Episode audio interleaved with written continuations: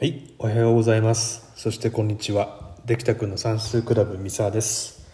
今回も一人ポッドキャストになってます。えー今回は、えーポッドキャストを聞いてくださっているご父兄から、えー嬉しいお便りをいただきました。まあ本当のラジオみたいに、えーペンネームペンネームで書いて、えーお便りを送ってくださったので、えーそのままご紹介させていただきます。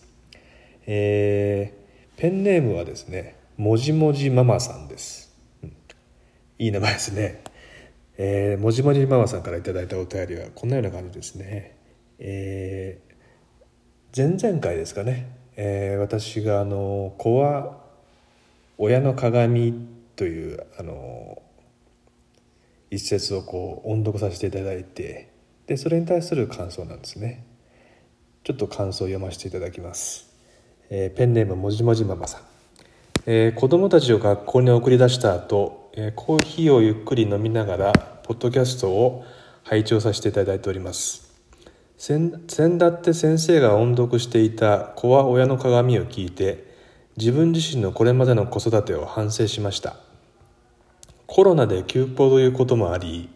子供と接する機会がこれまで以上に増え私と子供のストレスはある意味限界限界点まで達していました。子供ができないことやダメなところ腹が立つところ一緒に過ごす時間が増えたことでこれまで以上にそういったところが目につき気になるようになりました。そうすると私私もイライラするようになりついつい口調も荒っぽくなっていたように思います。そうすると子供もそれに反応してか口調が荒っぽくなりその子供の荒っぽくなった口調にさらにイライラするというまさに負のスパイラルです。そんな時子は親の鏡を聞きました。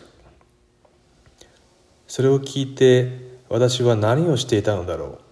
私は子供にどのように映っていたのだろう。私は子供にこれまでどういう環境を作ってきたのだろう。ただただこれまでの自分を反省しました。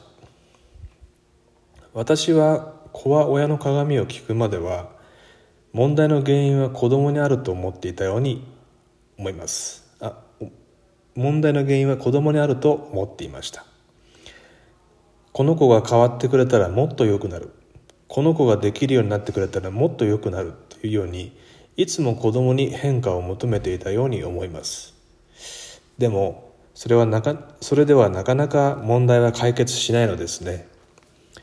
この子が変わってくれたらこの子ができるようになってくれたらと思う前に自分は子供にどのように接してきたのかいつもどういう気持ちで向き合っているのかということが大切なのですね。私は子供が生まれた時難産だったこともあり生まれてきてくれて本当にありがとうと心の中でつぶやきました。もしこの気持ちで今も接していくことができたら私と子供の親子関係は改善していくのではないかと思います。とはいえこのお便りを書いている最中もああ言えばこういうではありませんがへりくつが多く素直に人の話が聞けない我が子にイラッとすることがありますが母としての初心を忘れないようにこれからも子供と向き合っていきたいと思います。次回のポッドキャストも楽しみにお待ちしております。いや今回ですねこういうちょっと嬉しいお便りをいただきまして、えー今回ちょっと、えー紹介させていただきましたけれどもあの今後ですね、えーて言うんでしょう。まあ本当のラジオみたいにですね、えーペンネームみたいな形であのおた、えーメールや LINE の方でねあのお便りいただければこのような形で紹介させていただいただいたりもしますしまた一人ポッドキャストでこういうことを取り上げてほしいなということがあればですねまあラジオのように、えーリクエストをお待ちしておりますのであの遠慮なくお送りください。そしてですね今日はあのこのもじもじママさんからいただきました、まあ、母としての初心っていうことでですねあのちょっと私の中で一つちょっと思い出したことがあるんですけども、えー、できたくんの算数というこう、まあ、学習材を、えー最大限に引き出していくコツっていうことについてまあ、ポッドキャストの第7回から第10回では詳しくお話しさせていただいたんですけれどもまあ、それと合わせて、えー、まあ初心に帰るではありませんけれども、えー、5, 5つの自分でというものがあるんですよね。できた君のプリントを最大限に活用していくコツとしてはこの5つの自分でを身につけていくようにしようとこの5つの自分でを身につけるとできた君の算数を使いながら子どもは一人勉強ができるようになってくるんですね。でこの一人勉強っていうのがしっかりできるようになってくると、えー、算数だけではなくて実は他の教科も、えー、どんどんどんどんできるようになってくるんですね。でまあ初心に戻るではありませんけれども、えー、このポッドキャストを聞いてくださってくださってる皆さんにはですねできたくんの、えー、ホームページのトップページにですね